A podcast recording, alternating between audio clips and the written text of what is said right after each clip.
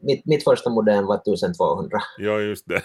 det var en stor blå Nokia, eh, sån här klassiskt modem som man satt under telefonen. Jag kommer bara ihåg den här första telefonräkningen man fick sen efter att ha, ha, ha fått det där, så det var en liten sån här oj upplevelse. 10, 9, 8, ignition sequence start, 5, 4, 3, 2, 1, 0. Quantum leap. Salto quântico, salto quântico, salto quântico. Salto quântico. salto quântico. salto det du inte visste att du ville veta.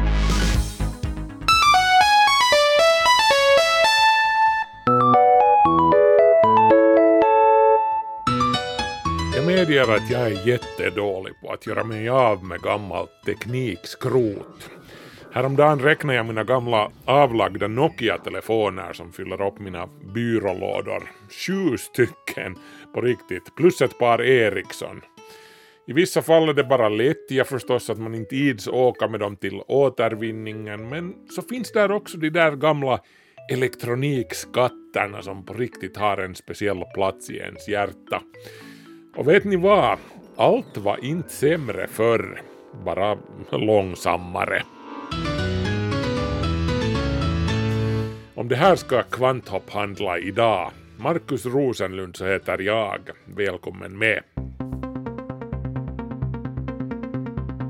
Det var ett tag sen sist men, men nu är prylpanelen samlad igen. Eh, Kvanthopps trogna lyssnare kommer ihåg att vi vi har ett sånt här litet gäng, en sån här liten inofficiell klubb tillsammans med mina goda YLE-kollegor Micke Hinsberg och Alexander Granholm, eh, där vi alltid med jämna mellanrum eller ojämna mellanrum har samlats och, och snackat om pryltrender, aktuella saker inom teknik och, och nördiga saker helt enkelt. Och, och det där, vi har inte nu mötts på en stund. Det har ju varit coronakarantän och allt sånt där så jag har inte sett gubbarna alls på, på vem vet hur länge.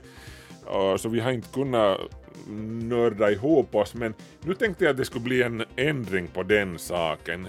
Den här veckans kvanthopp blir nämligen en prylpanels special och nu har jag den stora äran och glädjen att, att välkomna mina pryl nördvänner här. Ale och Micke, morgens på er. Hej, hej. Hej, roligt att vara med igen. Ja, ni, ni är, ni är, vi är ju förstås alla på, nu på distans så här som men, men det faller oss ju väldigt naturligt, eller hur? Sådär som prylgalningar. Mm. Man börjar ju ha vanan inne, ja. Till och med, jag, jag tycker mig höra till och med i, i era röster en sån här liten lätt avmättnad. Börjar till och med ni vara kanske lite sådär, nu skulle det vara kiva att fara till kontoret igen. Jo, nu är det ju lite sådär när man har varit inne på kontoret sedan mars. Så det här börjar nog kännas lite så att man inte ens kommer ihåg hur det ser ut där. ja, och, och att, att, träffa kollegor och, och, och som du lite var inne på Marcus, där det här spontana snacket när man får, får vandra iväg fritt i diskussionerna, så det, det saknar man ju nog absolut. Mm. Ja. Yes, hörni, vi, vi har ett lite annorlunda tema eh, den här gången i, i prylpanelen. Vi brukar ju snacka om aktuell teknik, men, men nu när vi har tillbringat ett halvt år här hemma och, och rotat i våra garderober och, och, så här och städat och som man nu gör medan man har karantän, och så, så det där har man ju hittat en hel del uh, fina gamla prylskatter, diverse teknik som från anno datum alltså, som, som man inte av, av någon orsak har iddats slänga bort eller liksom inte har kunnat skilja sig ifrån fast man nu inte har använt den här prylen på, på, på väldigt länge. Så jag tänkte att vi tar en sån här liten runda där var och en av oss får presentera någon prylskatt som den har hittat i, i sina gömmor som, som har betytt någonting då när det begav sig och som, som kanske fortfarande betyder någonting, jag vet inte, men, men och sen skulle vi kunna lite se att vartåt har tekniken gått sen, sen dess, har det, följt den här linjen som, som den här prylen stakar ut eller eh, är det här liksom en återvändsgränd? Vi tar det i alfabetisk ordning och vi börjar då med, med Ale. Visa, eller ska vi säga berätta, vad har du, vad har du hittat för pryl? Ja, nej, jag har en mörk, mörkgrå låda med lite lampor på och, och lite det där kontakter i, i ena sidan som så där i sig kanske inte så hemskt retro men, men det här när man sen lyssnar lite på hur den låter så då det här kommer man underfund med hur verkligt retro det är. Så att här kommer ett litet ljudsample från det. Ah.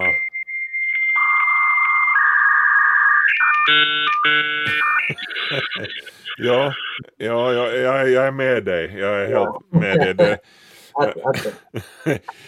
Internets barndom måste vi ju mm. gå till. Det, det, är alltså ett modem du har där? Det, det, är ett 56 kilos modem som jag råkar hitta här i, i, i skåpen. Så det här. Från vilka år är det där? Det här är väl från, jag skulle tro att just det här exemplaret var väl från riktigt början av, av 2000-talet. Ja. Just början av, av internettiden så hade ju de flesta just ett, ett modem som man kopplade upp sig med och det var fruktansvärt långsamt och, och framförallt eh, här uppe i Österbotten så måste man ju betala per minut för, för ja. vad du använder dessutom. Ja, jag, jag kommer ihåg, jag hade också det, det var alltid en stor avvägning att ska, ska man nu våga ladda ner det där spelet eller någonting för det kunde gå flera timmar och så. Hur det Micke, har du också kört med? Ja, det, det där ljudet väcker nog en hel del minnen och känslor.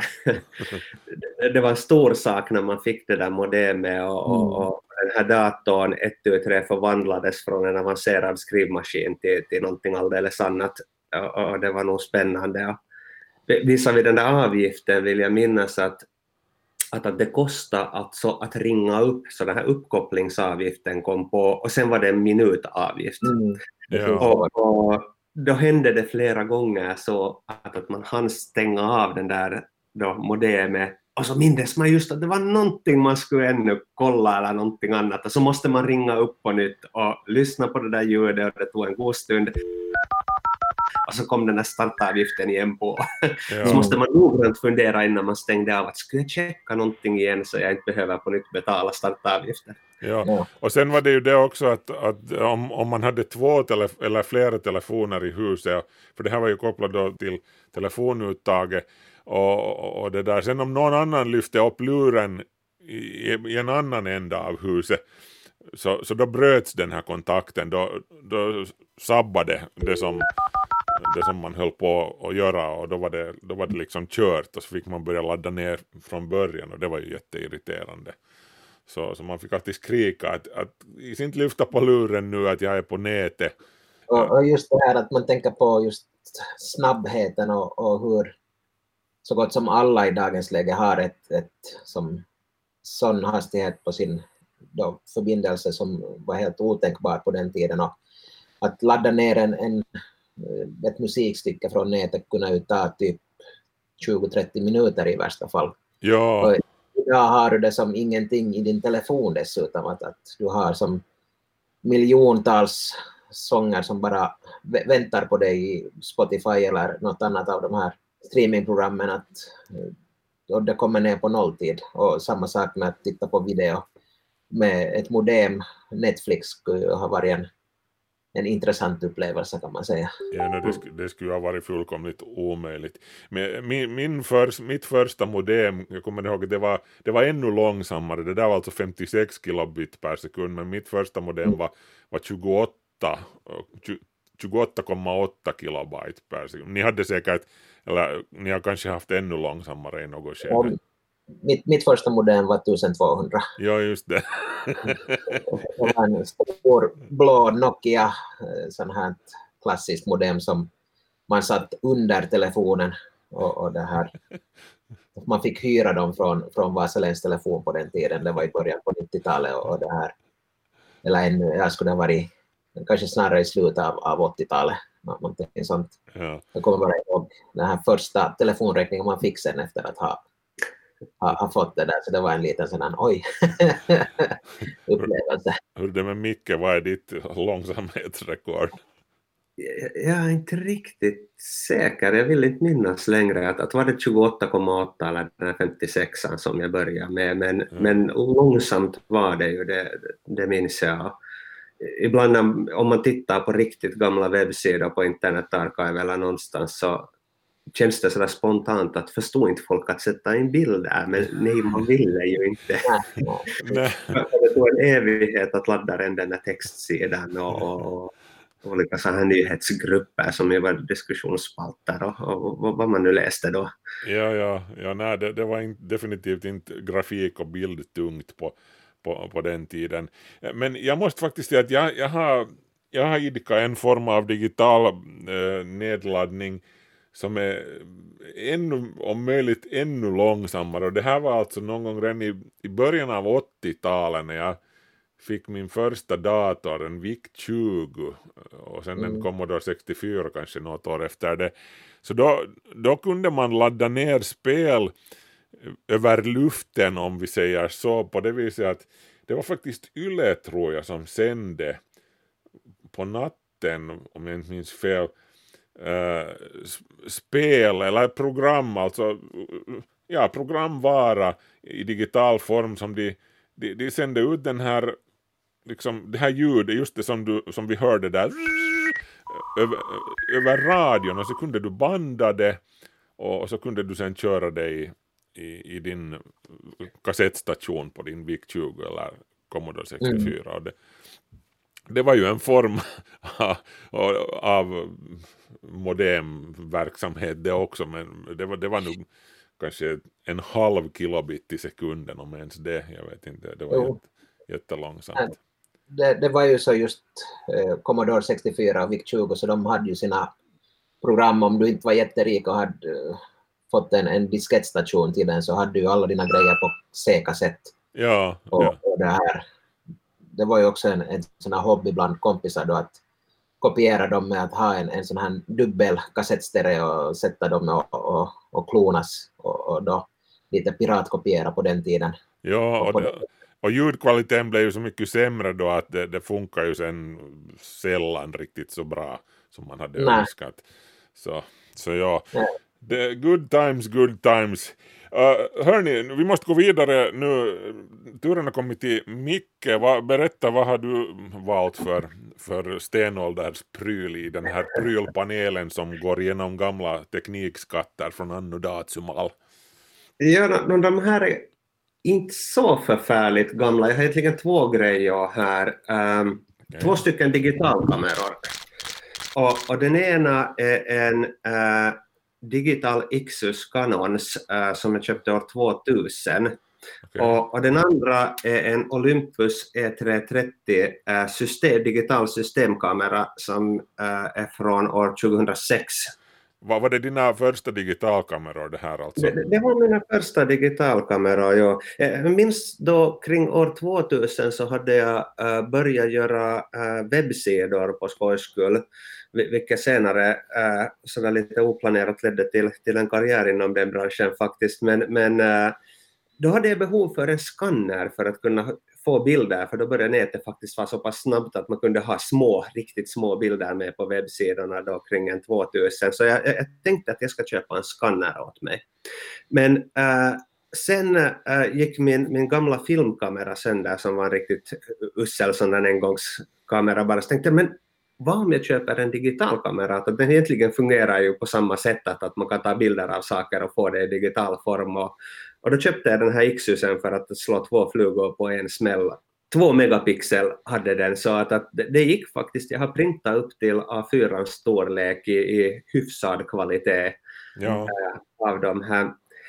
Men det som egentligen är, är, är så här när vi pratar ur, ur dagens perspektiv om, om lite äldre teknik.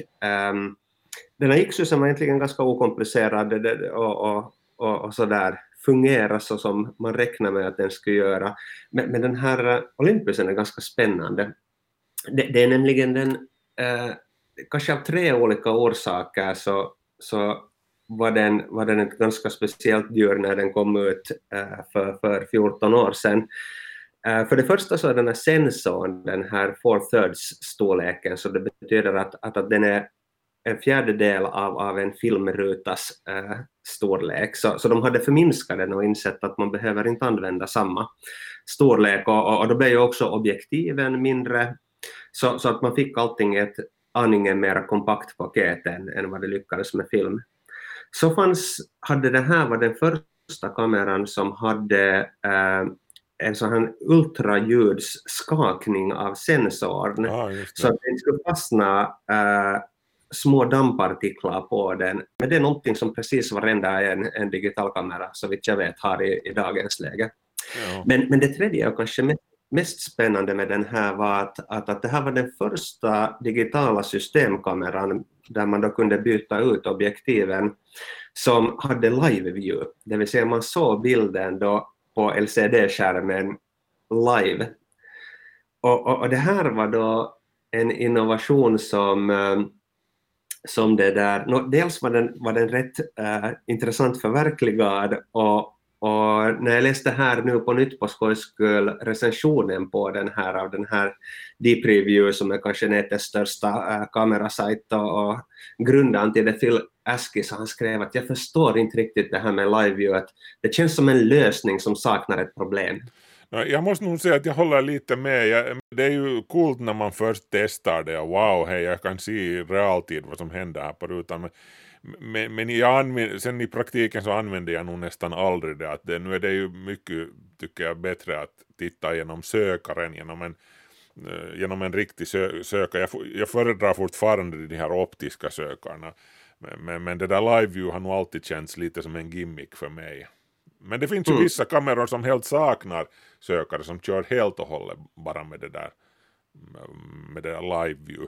Men en, en sak som, som jag måste nämna när du nu tog upp det här Ja, jag hade faktiskt också, min första digitalkamera köpte jag 2001, det var också en Olympus Camedia 4040 zoom, det var alltså 4 megapixel.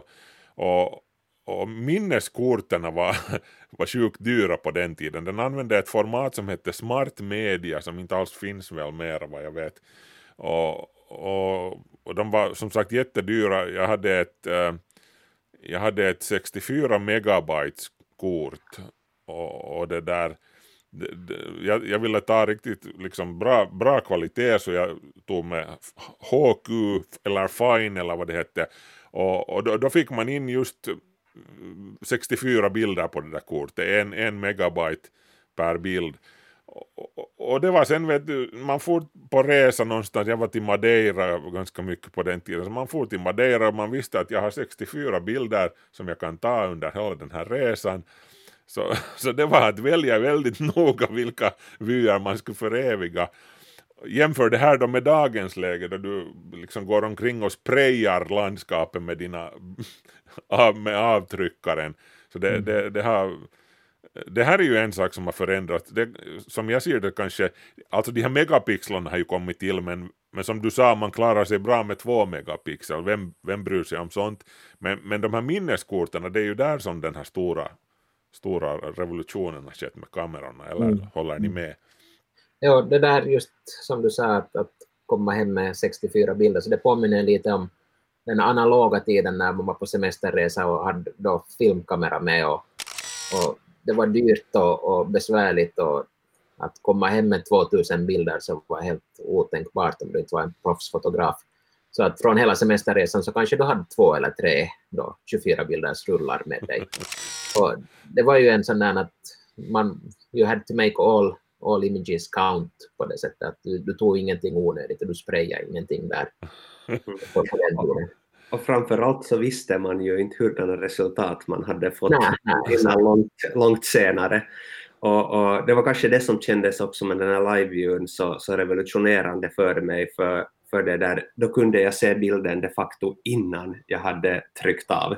Mm. Och, och, och, jag har alltid varit intresserad av makrofotografi till exempel, så, så där var det hemskt, hemskt intressant och det gav också en möjlighet att zooma in i, i bildskärmen då, medan man höll på att få ta, vilket också i makroarbete eh, är väldigt värdefullt att kunna se exakt var det där hemskt tunna fokusområdet ligger. Ja.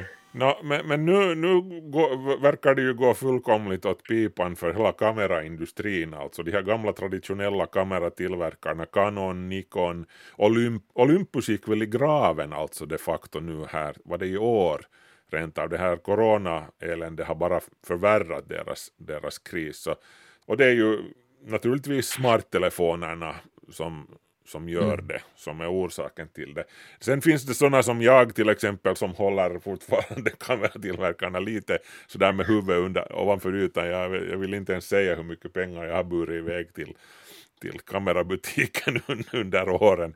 Hur är det med er? Vad har ni fortfarande, använder ni fortfarande riktiga kameror eller är det smarttelefonerna som gäller? Jo, då, jag använder nog, om, om jag far på resa någonstans så då tar jag med min systemkamera som nu är i det här laget tio år gammal men den fungerar hur bra som helst för det.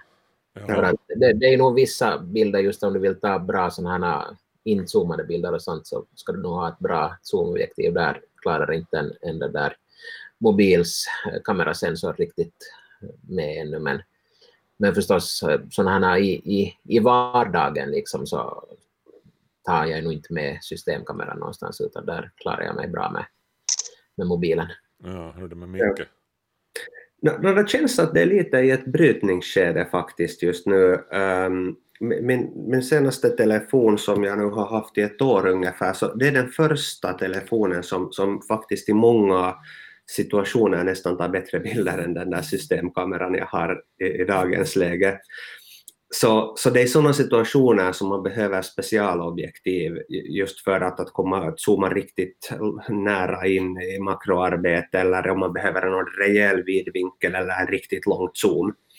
Så, så det är endast i de situationerna och, och, då det egentligen endast då när jag planerar att ta någonting, men, all spontan fotografering har nog gått över helt till telefon för min del och, och lite motvilligt medger jag det. Jag tyckte hemskt mycket om att, att ha den där kameran med. Jag brukar till och med till vardags släpa med den tidigare, men ja. inte längre. Jag måste nog säga att jag, jag, jag, har nästan alltid med min kära gamla Fujifilm X100S, en modell som, som eh, ja, den bör, började tillverkas 2013. Jag köpte väl den 2014 tror jag, men men det är, det är ju en grej alltså med, med de här tidiga digitalkamerorna Eh, att till och med där har det blivit liksom vintage som folk använder för man får såna här coola gamla bilder med lite sån här gammal filis, en viss sån, viss sån här liksom känsla i de här bilderna. Och den, jag vet inte, jag, jag är så för, förälskad i den kameran fortfarande. Jag, jag, har den alltid med mig när jag far, far ens lite längre bort hemifrån för den är så liten och den har, den har ett fast objektiv, du kan inte byta objektiv, där är inte någon zoom överhuvudtaget. Så du, det är riktigt som en sån här gammal lådkamera, bara till digital form och den tar jättefina bilder fortfarande. I och för sig mina gamla Olympusbilder från 2001 använder jag fortfarande till och med i arbete. Jag har gamla bilder ibland som jag plockar fram och använder i artiklar som jag skriver. Så, så, så hej, why not? Alright, då har vi avhandlat kamerorna och det där. Min tur att presentera vad jag har tagit med till det här Trip Down Memory Lane avsnittet av uh, Kvanthopp. Vi, vi, går alltså igenom gammal teknik här tillsammans med Kvanthopps gamla prylpanel, Micke Hinsberg och Alec Granholm. Uh, jag har alltså valt två prylar egentligen, men de, de faller inom samma kategori.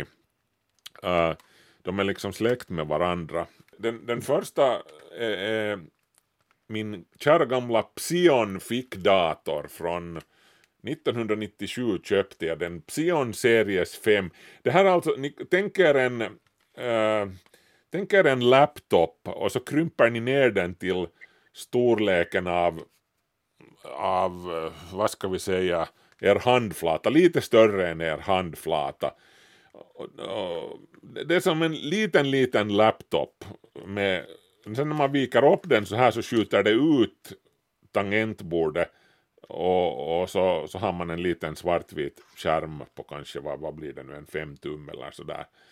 Det här är alltså en, en fullfjädrad liten dator som du kan skriva med helt på riktigt. Alltså jag skrev långa haranger med den här. Eh, visst är tangentbordet litet men de här knapparna är ändå så pass stora att du kan helt på riktigt skriva saker med den. Mm. Den har inte dedikerade Å, Ä, Ö utan du måste trycka på, på funktionsknappen samtidigt som du trycker in K för att få ett Ö. Och det här är lite en svaghet, det gör det lite långsammare. Men, men det funkar. Och så har den en sån här pekpinne, den har alltså en tryckskärm så du kan, du kan använda det som mus här och peka på saker och, och 8 megabyte inbyggt minne har den. Du kunde dessutom koppla upp den här på databaser och, och saker med, här är en infraröd port. Och, och du kunde kommunicera med din mobiltelefon, min gamla Ericsson-telefon hade hade också en infraröd port, så, så du la dem här bredvid varandra så talade de till varandra över infrarött så kunde du skicka något telefax eller någonting direkt från den här. Och, och det funkar hur bra som helst, långsamt som jag vet inte vad, vad det är ju förstås men, men det funkar. Och jag skrev som sagt massor med den här. Och inte vet jag varför jag den övergav den men, men den, den, den funkar. Som sagt fortfarande. Och jag, jag har till och med jag har till och med instruktionsboken kvar, kvar till den. Operativsystemet, vad, vad var det det hette? Epoch är det som hette firman? E Epoch hette väl operativsystemet också. Och, ja, det kan hända. Blev väl Symbian sen. Ja, det, det, var, det var liksom förstadiet till Symbian som Nokia sen körde med. Och, och, och apropå Nokia, här är min nästa kärlek. Den funkar tyvärr inte mer. Jag lämnade den ute i regnet en gång. Det här är en Nokia kommunikator.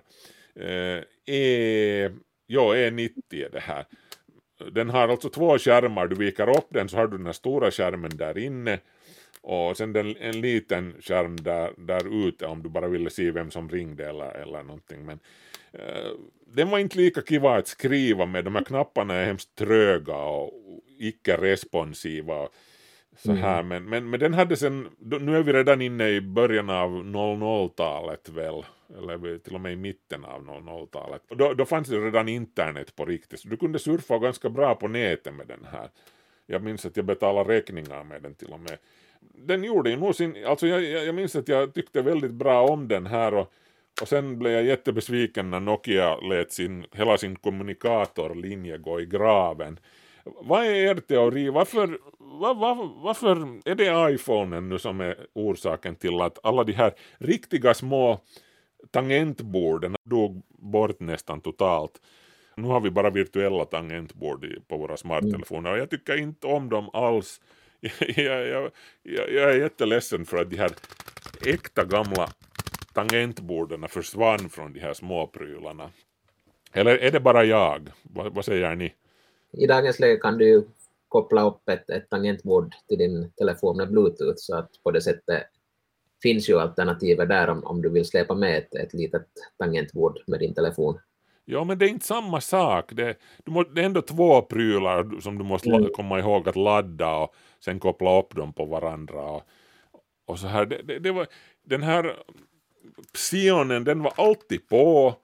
Den, du tryckte bara på on-knappen så var den på omedelbart. Du kunde börja skriva så fort du fick den där idén. Uh, dagen, liksom att koppla ihop en massa tangentbord och saker och dittan och dattan, det, det är för bökigt. Det. Dessutom på den här tiden när det inte fanns något internet så du hade inte, den här har jag vet inte om ni ser här men här är såna här snabblänk, såna här snabbknappar du kan trycka med den här pekpinnen på, på data, agenda, word, time, mm. calculator. Men det finns inget internet.